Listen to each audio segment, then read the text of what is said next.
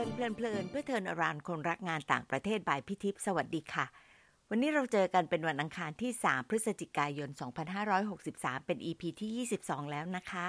ใน EP ที่ 21 พี่ขอสรุปเอเซนส์ไว้ 3 เรื่องค่ะ เรื่องแรก การสร้างเครือข่ายที่ดีอยู่ใน DNA ของวัฒนธรรมไทยอยู่แล้ว ใช้ให้เหมาะสมไม่คิดเฉพาะประโยชน์ของหน่วยงานของตัวเองเพียงอย่างเดียว หรือแย่กว่านั้นคือประโยชน์ส่วนตน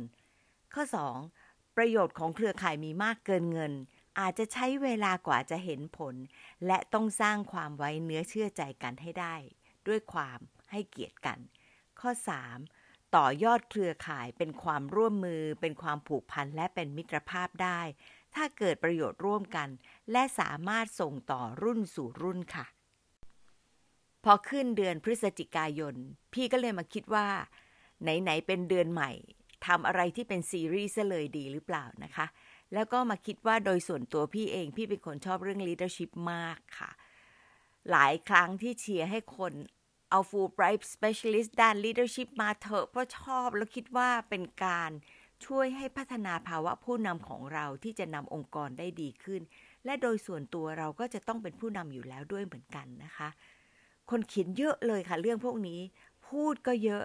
แต่ก็ยังไม่ค่อยพบคนที่เรารู้สึกว่าจะใช่ผู้นำอยากที่เราอยากจะเห็น อยากที่จะเรียนแบบ หรือศึกษาวิธีคิดแล้วเอามาปรับใช้กับของไทยนะคะ ครั้งนี้ก็เลยลองดูสตั้งหนึ่งก็เลยเริ่มจาก EP นี้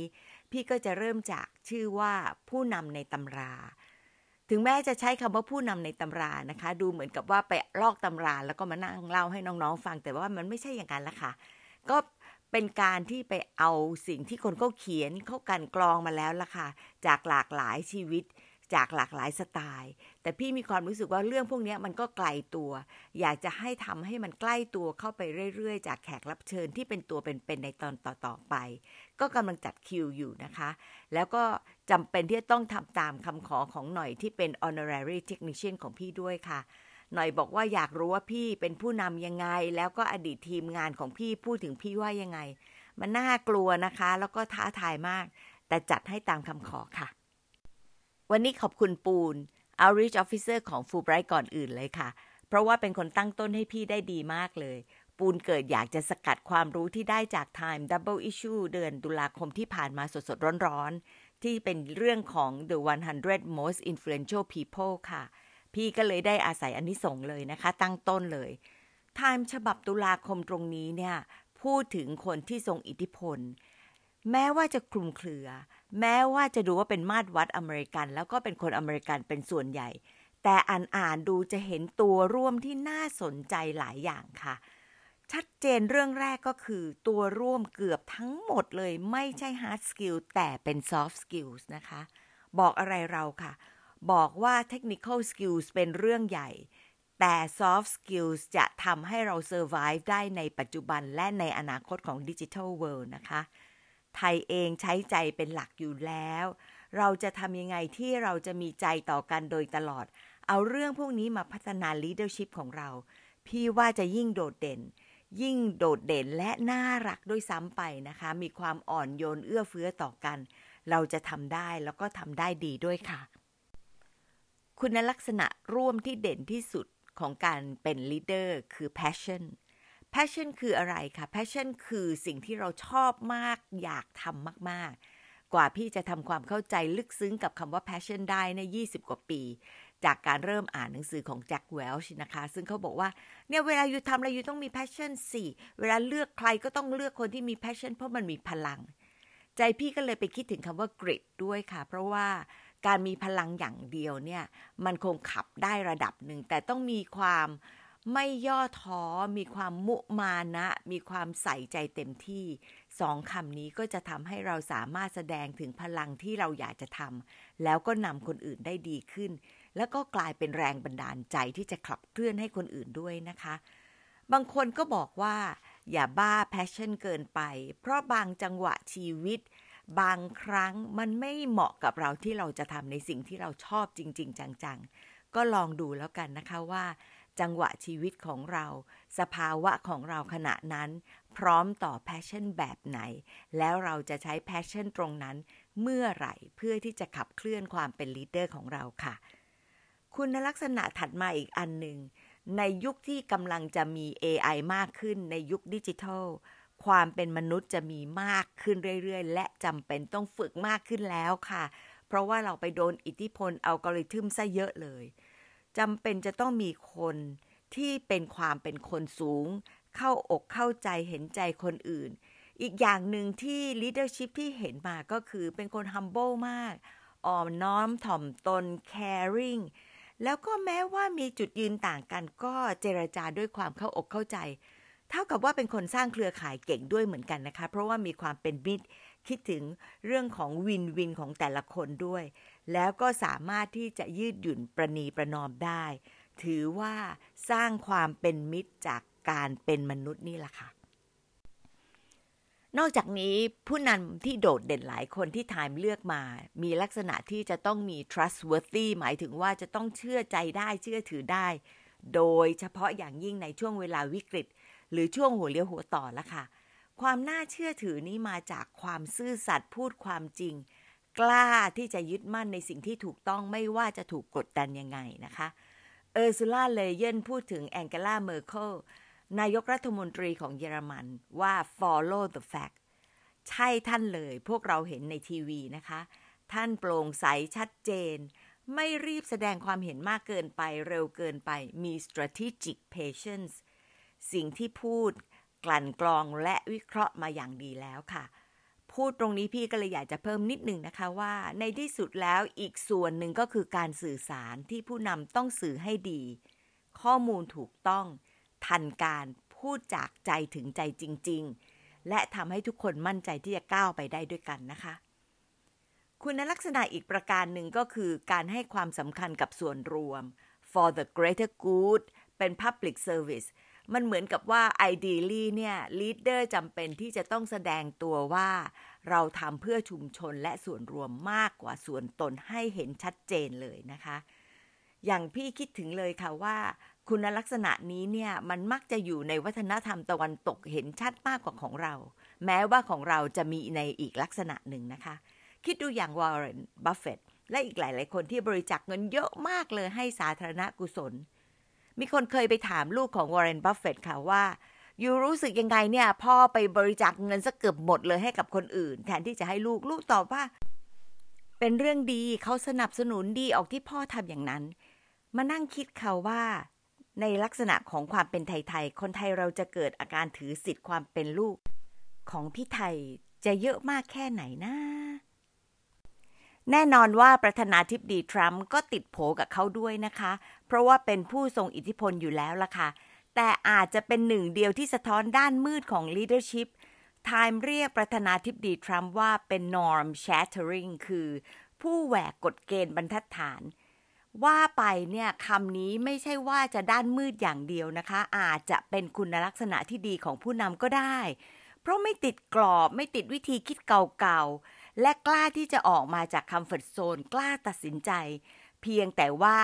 norm shattering นั้นต้องมาพร้อมคุณลักษณะที่ดีด้านอื่น ๆด้วยค่ะ พี่ก็เลยอยากจะแถมอีกชอบเองค่ะ นี่ก็เป็นคนโปรดของพี่แล้วก็หลาย ๆ คนนะคะ ที่อาจจะรู้ว่าทรัมป์นั้นมีคู่ขัดคออยู่ท่านหนึ่งคือ ดร.แอนโทนีฟาวซีผอ. CDC ศูนย์ควบคุมและป้องกันโรคติดต่อค่ะ Time บอกว่าท่านไม่ sugarcoat his words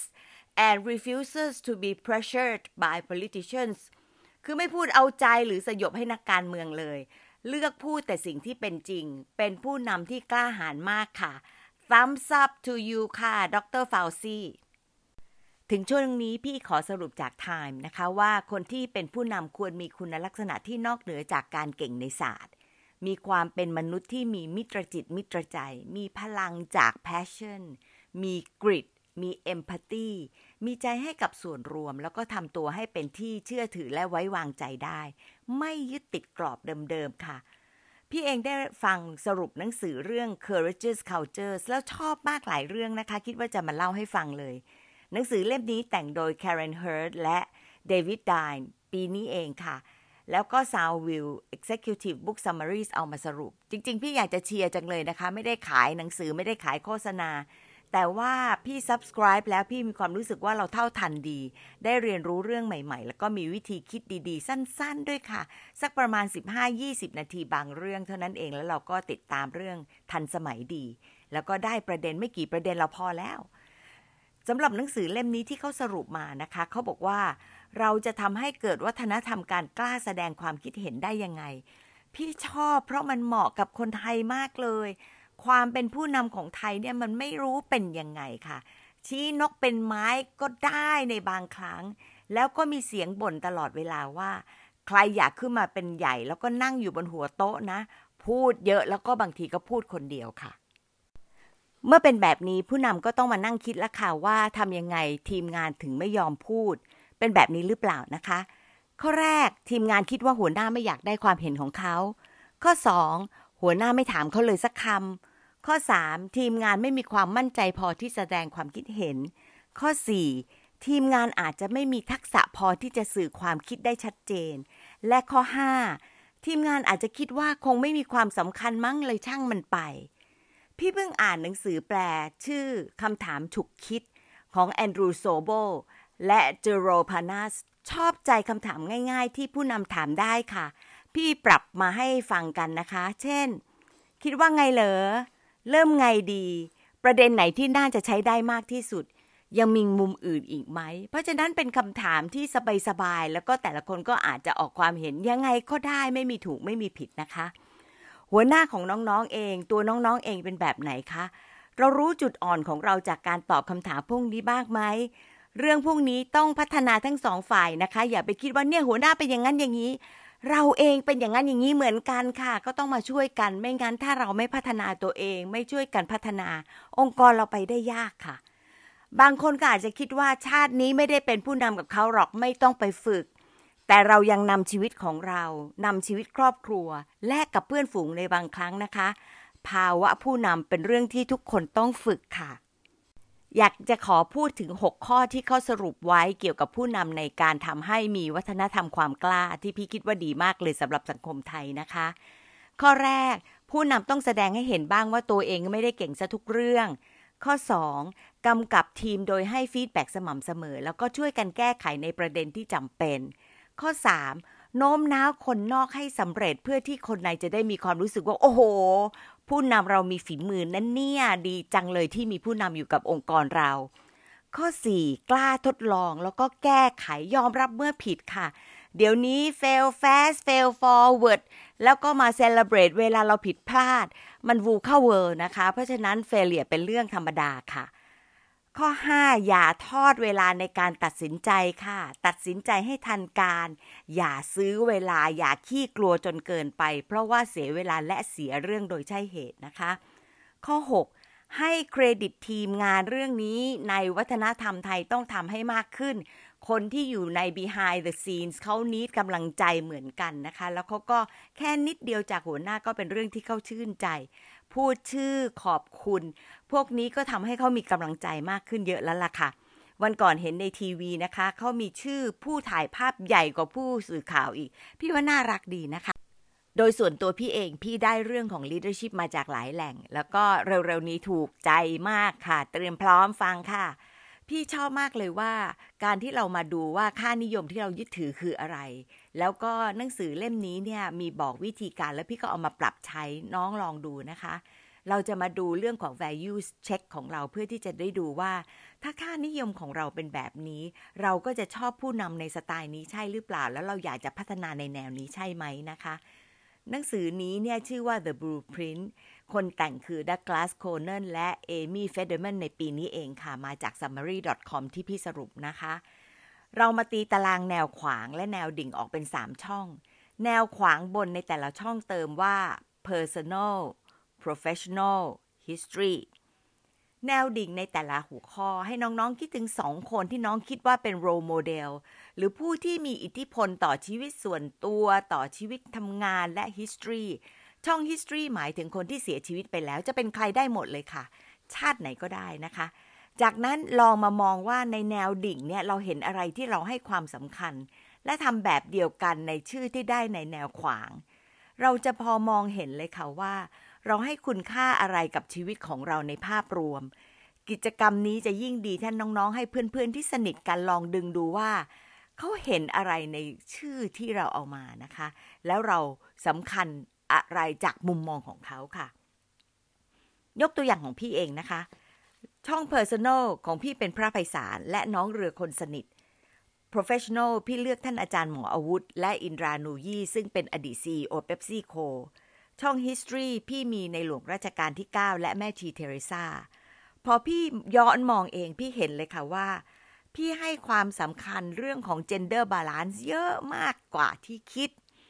พี่ชอบความเรียบง่ายที่เงื่อนไขไม่มาก ชอบการมองสู่ชีวิตแล้วก็คนที่เรียนรู้ไม่รู้จบ ชอบคนที่ให้โดยไม่มีเงื่อนไข ค่านิยมแบบนี้อาจจะเป็นส่วนหนึ่งของการพัฒนาความเป็นผู้นำของพี่ด้วยค่ะ ซึ่งพี่ก็จะต้องสำรวจต่อไป ลองทำดูนะคะ เอาละค่ะ มารีเฟล็กกันตามเคยนะคะ 3. ความรู้สึกเมื่อได้ยินคำว่าผู้นำจุดอ่อนที่เราต้องปรับเพิ่มคืออะไร และทำยังไงดีคะ อย่าลืมลองทำตาราง value อย่างที่พี่บอกนะคะ เพราะว่าจะเอาไปใช้ในตอนต่อๆไปค่ะ